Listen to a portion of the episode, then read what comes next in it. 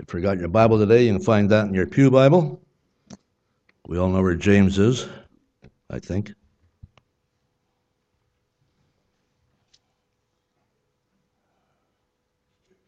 That's the book of James, chapter 5. We'll read verses 1 to 11. Verse 1 Now listen, you rich people, weep and wail because of the misery that is coming on you. Your wealth has rotted, and moths have eaten your clothes. Your gold and silver are corroded. Their corrosion will testify against you and eat your flesh like fire.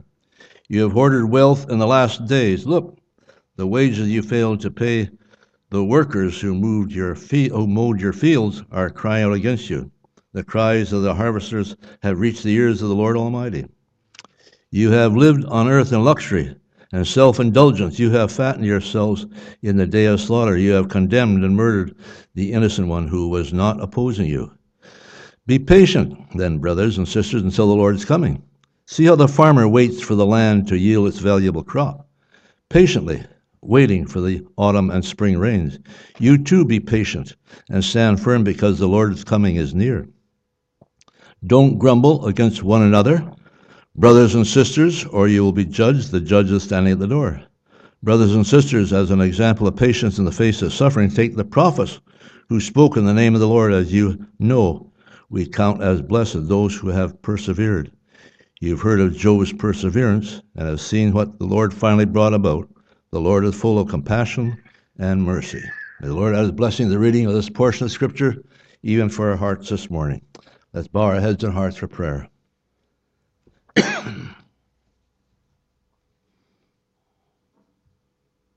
Father, we thank you that we can come before you to hear these words of truth for our hearts today. We pray, Father, for your watch care over our hearts as we receive your word. We thank you, Father, that your word is the manna from heaven that is such a blessing to us, even as we know Jesus Christ is that manna that came down from heaven to feed us and to teach us and to help us grow in grace and knowledge of you who died on that cross for us. And so we would ever give you much praise. And we come before you this morning to offer up our praises and sacrifice of our lips that Jesus Christ might be exalted in our eyes, that we might know him who loved us and gave himself for us in such a way that we can carry this knowledge of you out to this dying world. And so we pray you'll bless us this week as we go forth into our mission field wherever that might be, wherever you have placed us, where you planted us, that we might glorify you in a wonderful way. So watch over us, Father, even this morning, and use us for your glory. Bless those who are preaching Jesus Christ from many pulpits across this land. Bless your word as it goes forth, even from those pulpits and this pulpit. Bless our pastor who brings that message. Bless our deacons. Bless our leadership. Teach us, Lord, to submit ourselves in obedience to each one that we might have a church full of harmony and love as we love one another. So bless us, Lord, even now, and use us in this worship hour in a wonderful way. We think of our church family, Lord. We think of the needs in our church family. We think of our shut ins and the ones we mentioned who are unwell. We pray, Father, for each one that your spirit of blessing will be their portion, even as they pray, Father, for your watch care over those who haven't been well in these last uh, few days. We bring them before you, Father. We think of Jane. We think of Ellison. We think of Evelyn. We think of Bill, Father. We bring them all here that your Spirit might touch them wherever they are and use them for your glory where you have planted them and are using them. We pray, Father, for each one. We pray, Father, for uh, those who even uh, uh, come against us in this church. Uh, Father, we pray, Father, you watch over that also, that the Spirit of our living God might bless us in every way might use us in the coming days, might use us in that memorial service next Saturday. We pray, Father, that the Spirit of God would be there and touch hearts of people who know not you. And so we pray for that group, even next Saturday, that the Spirit of God would be there in mighty power to do your work, Father, and your word, and touch hearts for your glory. So bless us, Father. Bless our church family. Touch us, Lord. Meet our needs. Let us realize how close you are to us for you're not far from any heart that puts their trust in you. Bless our pastors brings the message, and bless our hearts that we receive it. We pray this in Jesus' matchless name. Amen.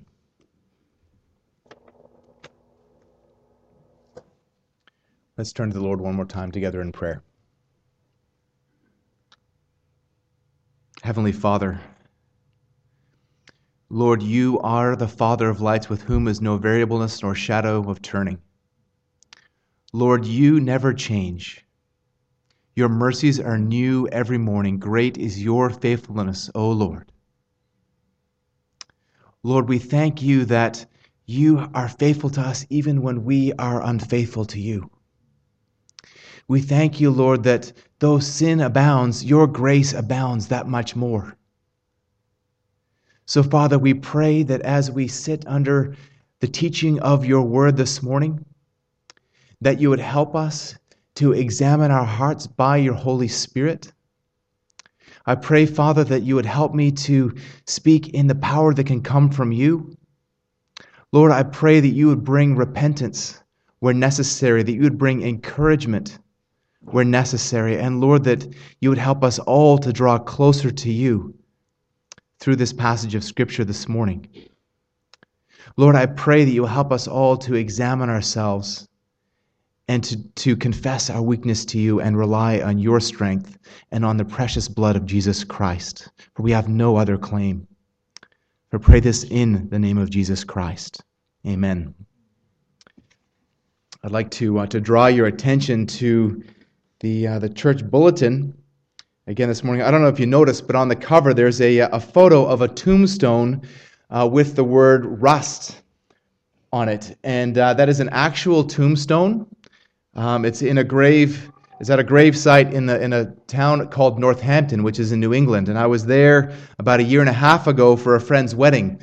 And maybe, hopefully, you've heard of Northampton. That was actually the place where Jonathan Edwards lived and ministered, who's one of, arguably, one of the, the greatest theologians that the United States ever produced. He ministered there in the 1800s. And uh, while we were there, we actually went to, um, to this particular graveyard, and in that graveyard is the, the mortal remains of David Brainerd. Now, maybe you haven't heard of David Brainerd, but he was a, a close friend of Jonathan Edwards and was a missionary um, to the Indians in that area.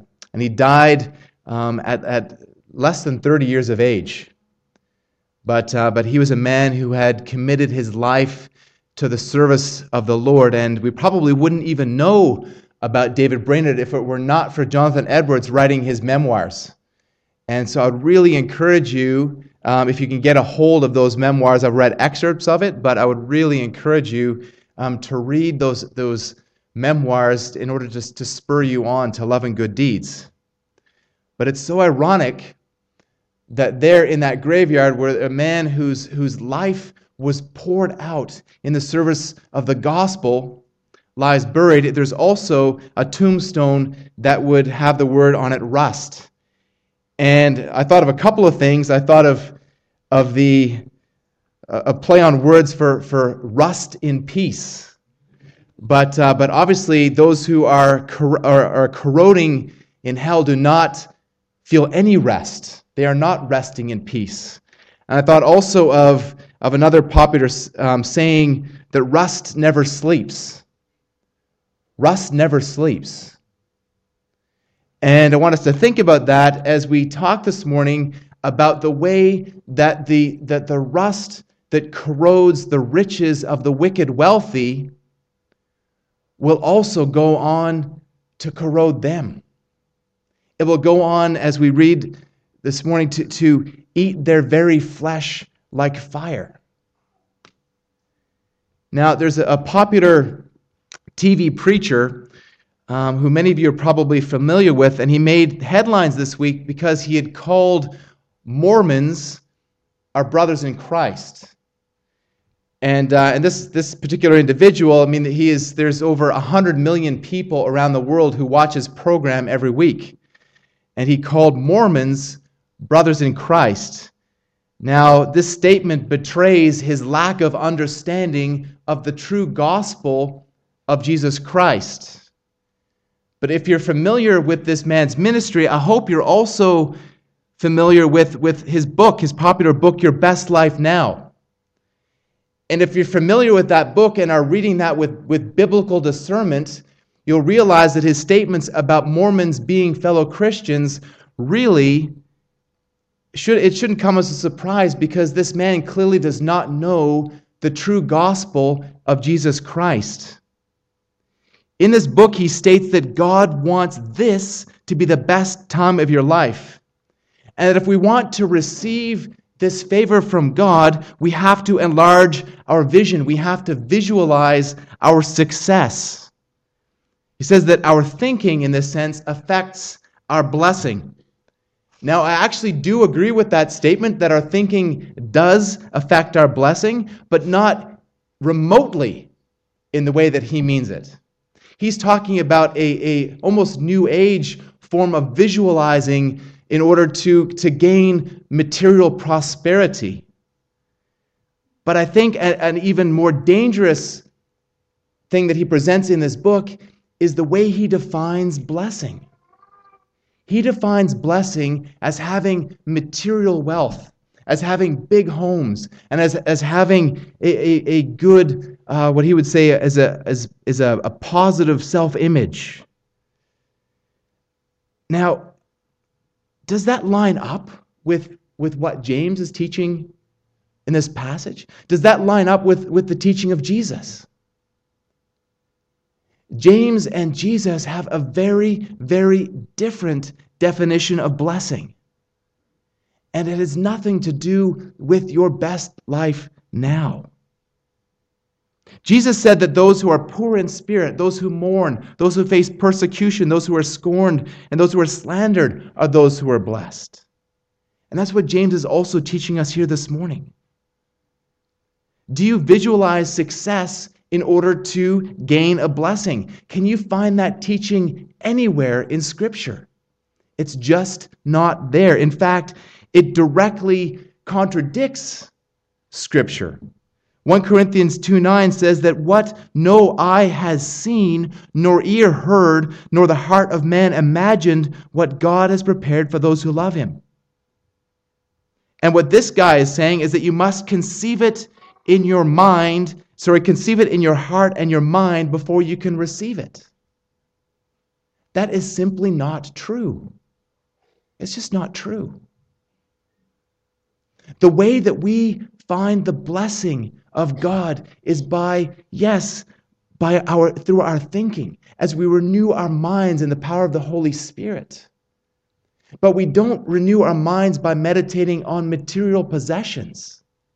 We renew our minds by meditating on Jesus Christ, on his life, on his death, and his resurrection.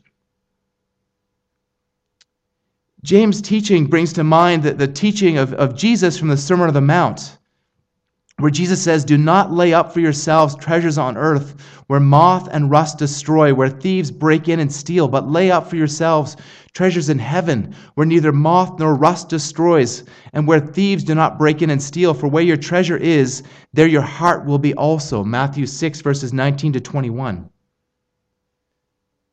So, do you think the concept of receiving blessings in this life would have been well received by those suffering Christians there that James is addressing? Or what about the suffering Christians around the world? who are destitute. And their situation is made far, far worse as they, they have their, their possessions destroyed, as they lose jobs, as husbands and as primary breadwinners are, are killed simply because they call on the name of Jesus Christ as their Lord and Savior. But that's nothing new. This was happening all the way back to the beginning. The theme of rich versus poor is, is throughout the book of James. Remember that he's writing to the dispersion. Those Jews who had been scattered throughout the, the region of Palestine because of the severe persecution that had happened under the Romans. These Christians were suffering. Many of them were destitute and they needed encouragement. And that's why James began this letter by saying, Count it all joy, my brothers, when you meet trials of various kinds, for you know that the testing of your faith produces steadfastness. And, this, and let steadfastness have its full effect, that you may be perfect and complete, lacking in nothing. So their hope was not in their present circumstances. Their, their hope was in the God who is in control of their circumstances and was using their circumstances to transform them, to cause them to grow in Christ likeness.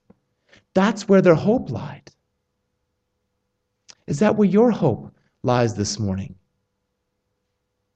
In the midst of the, the maybe painful circumstances that you are facing, is your hope in the sovereign of the universe?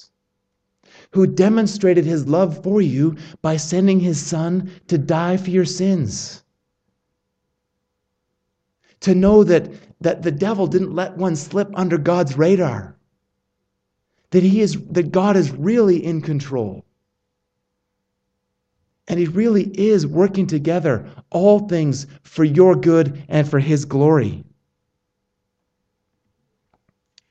So James is, is telling us here in this passage this morning that where our treasure is will reveal where our heart really is, just as Jesus taught in Matthew chapter 6. Remember that in this letter, he is laying down the tests of true faith. So, James chapter 5 continues this theme, and particularly here in verses 1 to 11, the true Christians who would have heard this would have received great encouragement. But the false professors wouldn't have been very happy, especially the rich oppressors that he was targeting here directly in verses 1 to excuse me in 1 to 6 our passage this morning. So I want you to put yourself for a second in the position of those poor Christians. Those who, who were facing the persecution that we're reading about. Those who were suffering at the hand of the rich oppressors. They were being beat down by the rich in the world, and then they were coming to church and being beat down by the people in the church who were preferring the wealthy above them. So they couldn't even find any sense of, of solace and comfort in the very place that they should have been ha- finding it. So James sets out to right that wrong. Back in, in James in James chapter 2, verses 1 to 7, he, he, he measured out a little bit of justice where he said, God has chosen those who are poor in the world to be rich in faith and heirs of the kingdom which he has promised to those who love him. And then he indicts the wicked wealthy by saying, Are not the rich ones who oppress you and the ones who drag you into court, are they not the ones who blaspheme the honorable name by which you were called? And then he leveled further criticism against the wicked wealthy in chapter 4, verses 11 to 17. And then here he's bringing the message home. As I mentioned last week, this verse, chapter 5, this passage, chapter 5, verses 1 to 6, is particularly harsh. Whereas in James chapter 4, verses 13 to 17, the arrogant merchants were the target of James's criticism. This week, his target is the covetous landowners, and he moves from beyond mere criticism into condemnation. This passage that, that, that James writes here is very similar to that of the Old Testament prophets when they, when they leveled their condemnation on the unjust in the Old Testament. So please turn with me in your Bible to, to Isaiah chapter 3, verses 13 to 15. Isaiah chapter 3.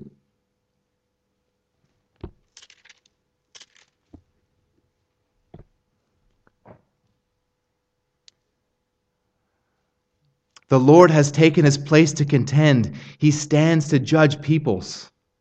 The Lord will enter into judgment with the elders and the princes of his people.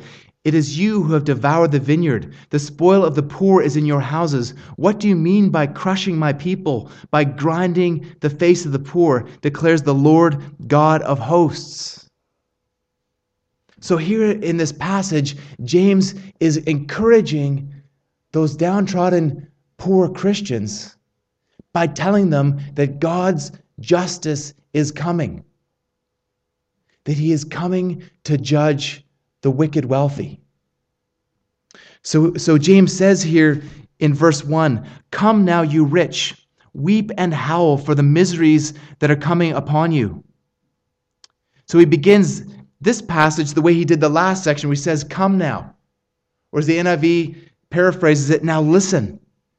Listen, you rich people. James is addressing them directly. They were there in that very congregation. And he says to them, Weep and wail, or weep and howl for the miseries that are coming upon you. Imagine the looks on their faces, on those wealthy, on those wicked, wealthy people as they heard these words. They probably would have turned red. Others, others probably would have turned white, and maybe even others green. There would have been a, a, probably a rainbow of reactions here as they realized that he was directly targeting them with these words. Now, throughout the New Testament, we find references to weeping, and it's often tied to repentance. Think of Peter as he wept when he realized that, that Jesus' prophecy that he would deny, that Peter would deny the Lord three times before the, the rooster crowed came to, to fruition. Or think of the woman weeping as she washed Jesus' feet with her tears. Now, James uses the, the similar terminology in verse 9 be wretched, mourn, and weep. In chapter 4, verse 9, he gives a call, in verse 10, rather, he gives a call to repentance, where he says, Humble yourselves before the Lord, and he will exalt you. John MacArthur points out that in this passage, in James chapter 5, verses 1 to 3, 1 to 6, there is no such call to repentance. The verbs that are here are in the perfect tense. In other words, it's as though the judgment has already been laid out. The judgment has already been laid out. Now, of course, while there's life, there is hope. There is always room for repentance when the Holy Spirit works in, in the hard heart of, a, of an impenitent believer. But here, James is, is not calling these people to repentance, he's, he's laying out their condemnation. Now, of course, we should mourn for our sin. All of us should mourn for our sin. And I know even just this, pa- this past week, I was able to see with, with stark clarity the way that my sin impacts other people. And I was broken by it. I mourned because of it. We're all called to mourn for our sin. But it's not enough just to mourn. Hebrews 12, 17 tells us that Esau found no place for repentance, though he sought it carefully with tears. Esau was weeping because of his sin, but he did not repent. Tears are not enough. Paul distinguishes between worldly grief and godly grief in 2 Corinthians 7, verses 10 and 11. He says, For godly grief produces repentance that leads to salvation without regret, whereas worldly grief produces death. For see what earnestness this godly grief has produced in you, but also what eagerness to clear yourselves, what indignation, what fear, what longing, what zeal, what punishment. At every point you have proved yourselves innocent in the matter. There is a fruit that is tied with repentance. It might start with tears, but it doesn't end there. It ends with repentance, with a turning away from sin and turning to God. So there's a grief where one feels bad about some, about what we've done, but there it's it's tied more to when it's tied more to the consequences, to the bad things that have happened, either either the, even the bad things that have happened to somebody else, but more likely the, the bad consequences of our sin and the bad consequences that are going to happen to us personally. So when, when somebody is, is brought before a judge for committing murder, and he weeps before that judge, it's very likely not the case that he's weeping because of the harm that he's, that he's caused and the, the fact that he sinned against a holy God and against another person, but because of the sentence that is about to be cast on him. But when there's a repentance, there is a heartfelt turning away, a, a desire to right wrongs, an eagerness to, to, to turn things around and to be made right with God and right with our, with our fellow human being. There's no forgiveness without repentance. When we come to Christ, we're not only turning to Him, we're also turning away from our sin. So, here in this case, in James chapter 5, the weeping doesn't give way to repentance, it gives way to wailing. It gives way to wailing. Now, the word translated wail is often used in the Septuagint, the Greek version of the Old Testament, to describe the reaction of the wicked on the day of the Lord. In Isaiah 13 6, we read, Wail, for the day of the Lord is near. It will come like destruction from the Almighty. Doug Moo explains that this word is found only in the Old Testament prophets, and it is always used in the context of final judgment. So, this also points to the fact that what we're talking about here is not an earthly judgment. What we're talking about here is eternal punishment. The punishment that God is going to bring down on the wicked on Judgment Day. The punishment here is called misery, or more accurately, miseries, referring to the degree of the punishment. It's punishment that's multiplied, it's misery that is manifold. This is no momentary and light affliction like those that are being experienced by the poor in his letter. Because God for them was preparing an eternal weight of glory beyond all comparison. Brothers and sisters, the same is true for us. God is preparing for us an eternal weight of glory beyond all comparison that will make whatever sufferings we're experiencing in this life light and momentary in comparison. But here, these, these people who are condemned in this way, they have no hope. There's no hope.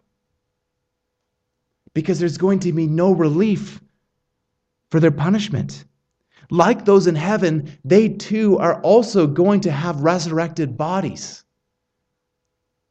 But their bodies are going to be resurrected so that every nerve ending can experience the pain of punishment that God is pouring out on them.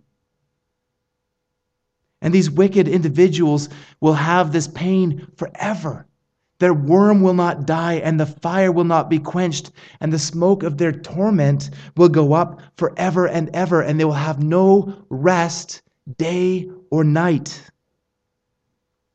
In Luke chapter 16, Jesus tells the story of the rich man and Lazarus. The rich man was finely dressed and feasted, while the, the poor man, Lazarus, was at the gate of the rich man, hoping just even for the, the, the crumbs that would fall for, from the rich man's table. And Lazarus was so poor and so decrepit that the dogs would even come and lick his sores. But both men died. The rich man died, and Lazarus died. But while Lazarus was carried into heaven, the rich man was cast into hell. And the rich man called out for mercy, asking Abraham to send Lazarus to, to dip his finger in water and put it on the, the rich man's tongue because he was in agony and he was crying out for some relief from the flame. But Abraham replied in verse 25 that it was impossible to span the chasm between heaven and hell. And he said, Child, remember that in your lifetime you received good things. And Lazarus, in like manner, bad things. But now he is comforted here, and you are in anguish. And the rich man was concerned for his family and asked Abraham to send Lazarus to warn them. But Abraham said that the Bible was testimony enough. And that if they would not receive the testimony of the Bible, they wouldn't be convinced even if somebody rose from the dead. Beloved, someone did rise from the dead. Not only did the Lazarus that Jesus raised come back from the dead, but Jesus himself was also resurrected. He also came back from the dead. But the wicked rejected his testimony. James goes on in verses 2 and 3 to say, Your riches have rotted, and your garments are moth eaten. Your gold and silver have corroded, and their corrosion will be evidence against you, and will eat your flesh like fire. Now, James has already alluded to the, the destiny of the wicked rich and their treasure in verses 9 and 10, where he said, Let the rich boast, sorry, let the lowly brother boast in his exaltation and the rich in his humiliation, because like the flower of the grass, he will pass away. For the sun rises with its scorching heat and withers the grass, its flower fails, falls, and its beauty perishes. So will the rich man fade away in the midst of his pursuits. Now, James isn't pulling any punches. We obviously, in this life, we tend to think as, of our wealth as being permanent. We tend to think that it's going to last forever. But James tells us that it's all going to be useless. The moths would eat the piles of clothes, and the rust would devour their precious metals, but the rust would not stop at consuming their wealth. It would also bear testimony. Remember in Isaiah chapter 3, where it talked about the ill gotten gain being found there in their houses. It's, it's like the, the, the money bag being, being in the hand of the thief when he's caught red handed, so to speak. It would bear testimony of their guilt. But the excruciating pain would actually come to them. It would, their, their, the, the rust would go on to consume them, to consume their very bodies. But their bodies would never be utterly consumed. The pain of those experienced, the pain experienced by those who die without Christ will be infinite, and they will have no hope for relief. As I mentioned earlier, this teaching calls to mind the teaching of Jesus in the Sermon on the Mount, where Jesus said, Where your treasure is, there your heart will be also. When we accumulate stuff, the stuff that we accumulate easily tends to be a distraction. Earthly treasure can often cause us to be diverted from our eternal treasure. Now, I spent last Sunday evening at my parents' house over in West Kelowna. And I came back on Monday afternoon and, and brought a few things into the kitchen and noticed that the door from, from the garage into the kitchen was, was ajar. And at first I thought maybe Joel might have left it open accidentally, but then I noticed that the door jamb was splintered. And then I had that sinking feeling as I realized that we'd been robbed. Now, maybe you've experienced this, and maybe you personally know what it, what it feels like to walk into your home and realize that, that a thief has been in there and has, has rooted through all of your stuff. I, I ran through the house, well, I didn't run, but I, I walked through the house just to see what was missing. And I, I found out that they, they'd taken uh, Joel's bike, they'd taken my bike, they'd taken uh, both of our Xboxes and, and a few other possessions. So I, I called the police, and when the officer came, he did, he did a report and told me that it was very unlikely that we would get our stuff back. But uh, with, with a $1,000 deductible and minimal coverage for sporting goods, the insurance isn't going to come anywhere close to, to helping us to replace the amount that was stolen. But I really hope that the irony of this situation isn't lost on you. Here I was about to launch into a passage dealing with possessions, and mine gets stolen. Now, you've heard enough of my stories to know that, that, that my philosophy is that if, if I survive, it'll make a good sermon illustration. And one of my friends who's a, a pastor quipped on Facebook, he said that all things work together for good sermon illustrations. and, and that, I guess, is, is true in this case. But, but seriously, though, I want us to think about the fact that this past week, this robbery gave me an opportunity to examine my own heart when it comes to my stuff. Uh, my prayer each week is that, is that the person that's going to be most impacted by my preaching is me, and often that's the case. often, I mean, I have the privilege of studying God's Word each week, of, of spending hour after hour poring over God's Word and allowing the Spirit to wash over me and quite often to convict me of my sin. And the Lord draws me to Him in repentance. That's one of the greatest pleasures I have of being a pastor. And so this week was no exception as, as I considered my treasure in this life. And as I wavered between being glad that I wasn't there and the, and the, the wicked hope that I had been there to, to brain the guy with a baseball bat. But as is often the case in talking with Jane about it, she helped me to get my mind back to where it needed to be. She said, This guy needs Jesus. Whoever perpetrated this crime needs Jesus. And that helped me to, to, to have just a right perspective. That stuff was just stuff. Nobody was hurt, thank God. And whatever stuff I lost is nothing compared to the riches that I will receive in glory. Now, week in, week out, you also hear me talking about God's love and God's sovereignty. This also gave me an opportunity to, to be reminded afresh of God's love and God's sovereignty. Again, the enemy didn't slip one under God's radar when this thief cased our, our property. God was sovereign over that. No, God is not the author of sin. But even in the midst of that robbery, God was using that to transform me and Joel to the image of Christ. And so I can still trust God no matter what happens to my stuff. I can trust God. The same is true for us. The same is true for us. Whatever things that we have, we need to commit them to the Lord to use them for God and His glory. Otherwise, they're going to distract us from our eternal blessings. So, again, the way that we handle our wealth reveals the state of our hearts. So, do you live for what the world has to offer, or do you instead live for God? Remember James chapter 4, verse 4, where James wrote, You adulterous people, do you not know that friendship with the world is enmity with God?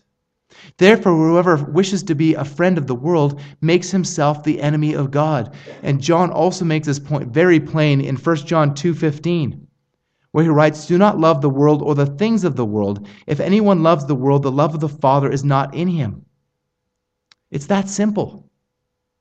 It's that simple. The wicked wealthy in James's letter failed the test. And the way that they accumulated wealth showed that their heart was set on this life.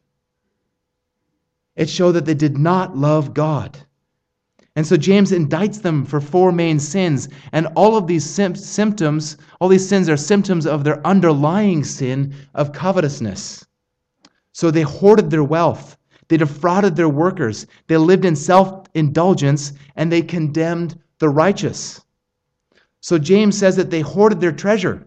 He says in verse 3 you have laid up treasure in the last days, or you have hoarded treasure in the last days.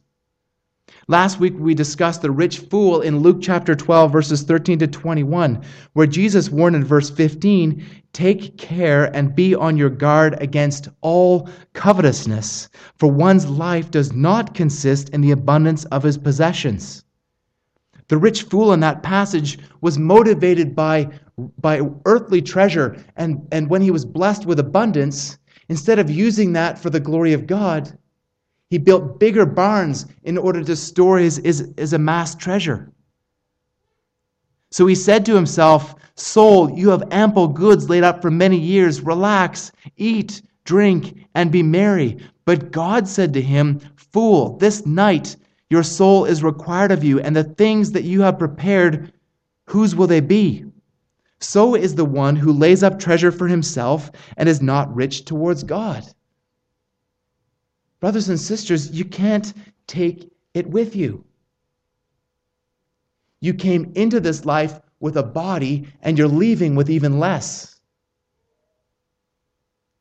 So, what good will your treasure be when you go into the ground?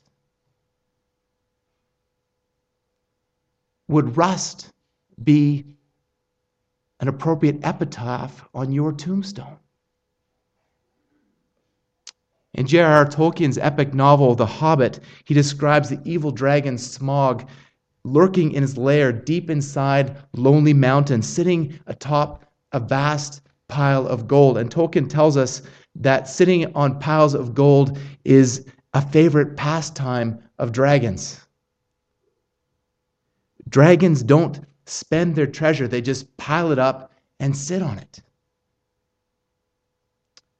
Are you sitting on a pile of treasure? Why not instead invest it in God's kingdom? Now, in this particular passage, James tells us that their sin is compounded because it is the last days. Hebrews 1 2 tells us that God has spoken to us in these last days by his Son. The last days were inaugurated with the incarnation of Christ. The return of Christ is imminent. He could come back at any time. At any time. In verse 8 of chapter 5, we read, Establish your hearts, for the coming of the Lord is at hand. And then verse 9, the judge is standing at the door. So that would have been a, a, source of comfort for the downtrodden, but it was also a sign of looming condemnation for the wicked wealthy. If you knew how many days you had left in this life, how would you spend them? How would you use your wealth? Would it be for your comfort? Would it be for the glory of God?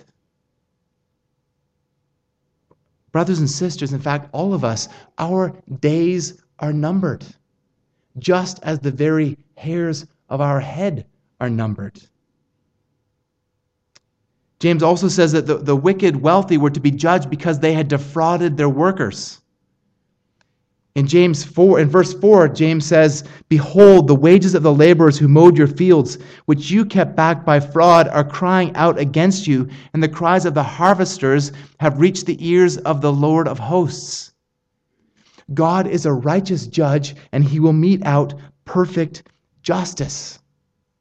We read in Leviticus 19:13, the Lord says, "You shall not oppress your neighbor or rob him. The wages of a hired worker shall not remain with you all night until the morning."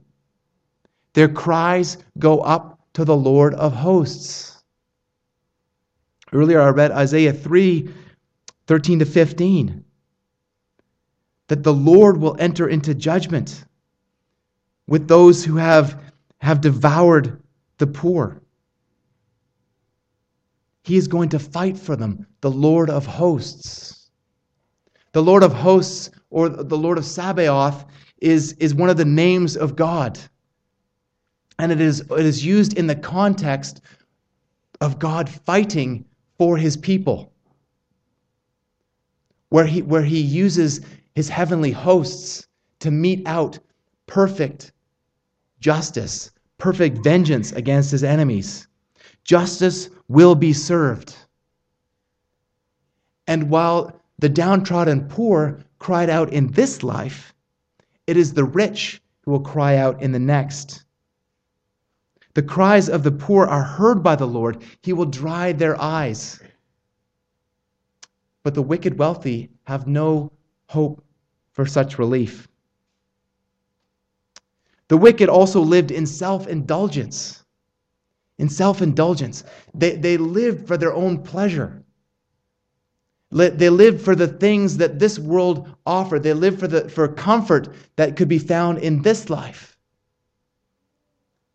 Now, I don't know of anything that would be more apt as a description of our culture than living for comfort in this life.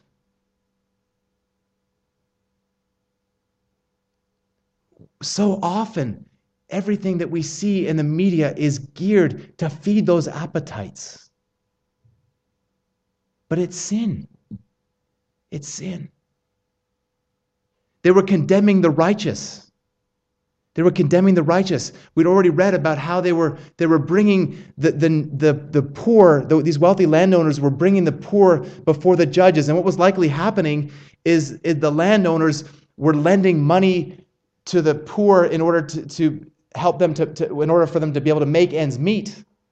But they were lending to them at, at usurious interest rates.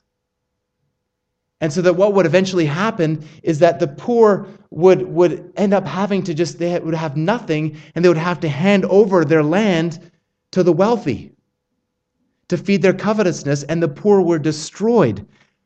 They were condemned because they, they had nothing and they were starving to death. They were starving to death. All because the wicked wealthy wanted to pad their lifestyle. So I hope as, as we think about these things, I hope that, that you are examining your heart. Just as I've had to do this week. So I think that the question bears asking how should we use our money? How should we use our money? Of course, we'd all agree that we have basic needs that, that need to be provided for for food, for clothing, for shelter, and for those needs in those of our family. We also have to pay our taxes. Otherwise, we're breaking the law and we'll go to jail. But what do you do with what's left over? What do you do with what's left over? And I think if your perspective is thinking about what's left over, then that betrays a wrong attitude. All that we have is given to us as a trust from the Lord. Anything that we have is really on loan from God. It's really God's. And we're called to use it for His glory, for the building of His kingdom. We're, we're, to give back to Him from what we have received from Him. John MacArthur defines being wealthy as having discretionary income. He says basically that, that if you have anything left over, once your, your basic needs are met, then you are wealthy. You're wealthy by the world standards. And if that's really the standard of wealth, then all of us are wealthy. So, what should we use our wealth for? Again, we need to use it to help build the kingdom of God. We invest it in heaven. We use it for, for the spread of the gospel. We use it to support Bible preaching churches. We use it to support faithful missionaries. We use it to help God by, by supporting the needy, especially those of the household of faith. And you might be sitting there wondering, well, what about setting a little aside for the future? I think that's actually wise. What about taking a vacation? Or what about eating out or buying something special for your wife or your kids? Now, personally, I don't think there's anything wrong with any of those things. I'm not your Holy Spirit. This is between you and God with these, these discretionary things. But I want to ask the question again, though where is your focus when it comes to these things? Do you see your wealth as a way to building your kingdom, or do you see your wealth as a way to building God's kingdom? A couple of years ago, I was uh, spending Thanksgiving in Tennessee with, with a buddy and his family. And uh, we visited a church there where the pastor was preaching about having a minimalist lifestyle. And it was, it was a good message that really caused us sitting in the car to really examine our own focus. But as we were, were this was a big church and there was kind of a lineup of cars uh, waiting to leave the church after the service. And as we're driving out, we, we saw a, a Dodge Viper. Now, I don't know if you're familiar with it, with a Dodge Viper, but it's, it's really it's about a $100,000 sports car. And so that led to a discussion about whether it was, was wrong to buy a Dodge Viper. And I've got to say, I, I, I can't really come out and definitively say that spending that kind of money on a car is sin. But I do believe that quite often it's going to betray a wrong heart and a wrong focus that is focused on, on what's flashy, about what's going to make us feel good. Now, does that mean that, that we all have to drive a 1979 Pinto? I hope not, but but I, but I do think that, that we need to be thinking about these things on a continuum. Are we thinking about trying to, to spend as much as we can without entering into sin, or are we instead trying to live on as, as little as we can in order to, to be able to maximize the glory of God in our lives? It, it's really on a continuum. Uh, Francis Chan, in a, in a YouTube video, is, is walking down a, a row of, of shiny new sports cars, and he, he passes a, a BMW and, and a Porsche and a really flashy Mercedes. And then he, he asks, he's asked the question, he said, if, if you could afford to buy any of these cars, I mean, these are, these are at least $50,000, $60,000 cars. He said, if you could afford to buy any of these cars, which one would you buy? And then he goes on to, he said, This is the car that I bought. And he's, he's got a, at least at that time, had a, a 1996 Subaru. And I don't just share that, that statement because my last car was a, was a Subaru, but, but he is a man, his book has sold hundreds of thousands of copies. And he could easily afford just not one of those cars, he could afford any car that he wanted to buy. And he wasn't saying this in a, in a way to, to glorify himself. But what, what he was saying is that, is that what would make him more happy is by spending the, the, the extra forty or fifty thousand dollars that he saved on the car to, to pay for an orphanage in Africa. And he said that, that what would make him more happy was the looks on the faces of those orphans rather than thinking back to the pleasurable drives that he'd had in his sports car. And he said, even more than that, that, that he was eagerly anticipating the joys of heaven, where everything that he had sacrificed would be multiplied by the Lord many times over. And so he said, Who's the crazy one? The person who, who drives the cheaper car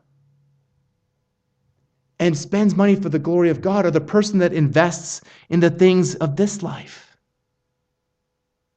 Now, most of us here don't have forty or fifty thousand dollars kicking around, but we do have discretionary wealth. And another one of the blessings that I get to see as a pastor is the way that people here use their discretionary wealth in order to serve others. I know of several situations where people in this church have, have given money to other people when they saw a need. Often without that person even having any idea who it was. And they're doing this because they love God and because they love their brothers and sisters. And God is glorified in that. But it doesn't even have to be a large sum of money. Remember the, the widow's the widow's penny in Mark chapter 12. Jesus said that she had contributed more than the rest. But it doesn't even have to be money. Somebody else donated a, a fridge to the church, somebody else a microwave. But it doesn't even have to be material. It can be the gift of time, which I would argue is the most valuable commodity that we have.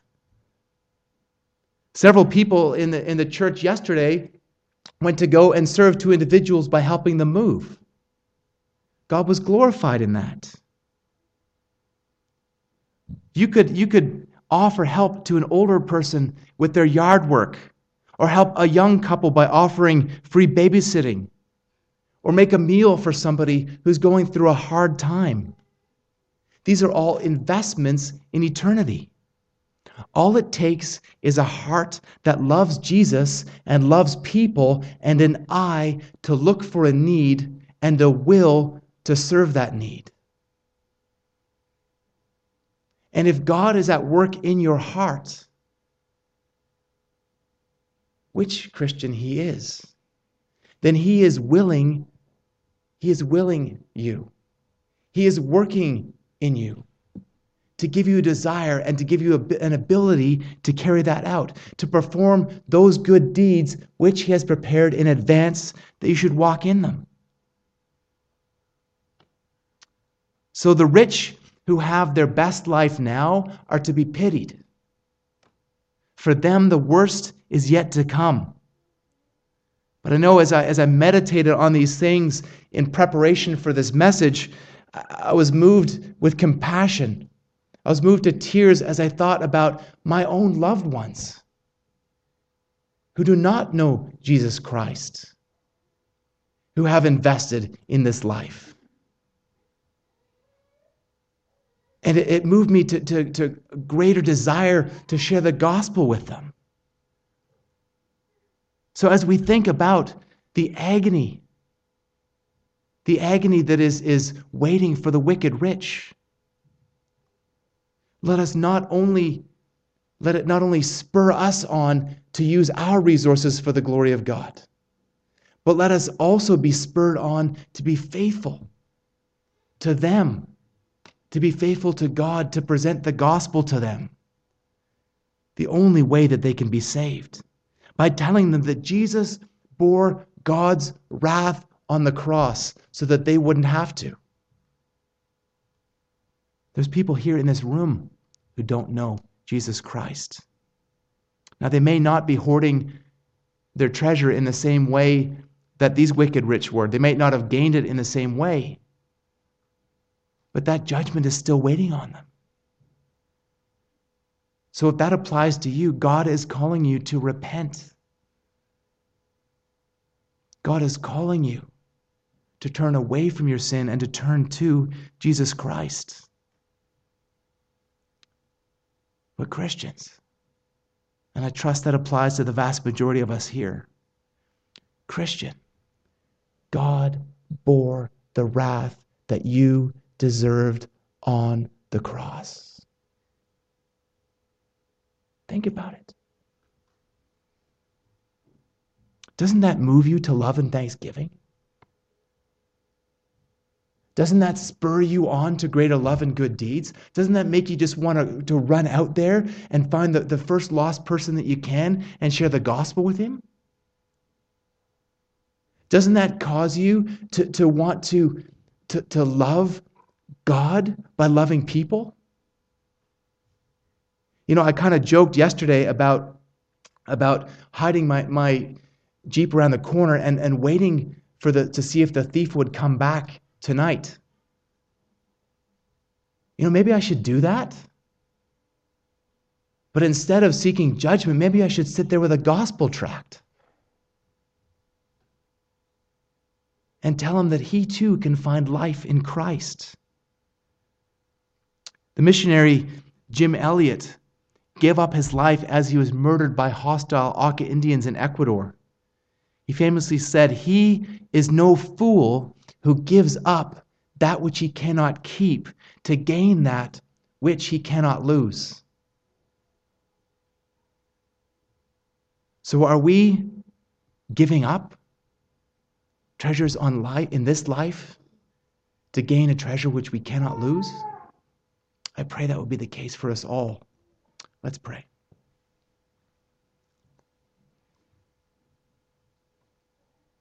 Heavenly Father, we thank you and we praise you for Jesus Christ. Lord, who gave up riches in heaven to come and dwell amongst a sinful creation, to live a sinless life and to die a sinner's death.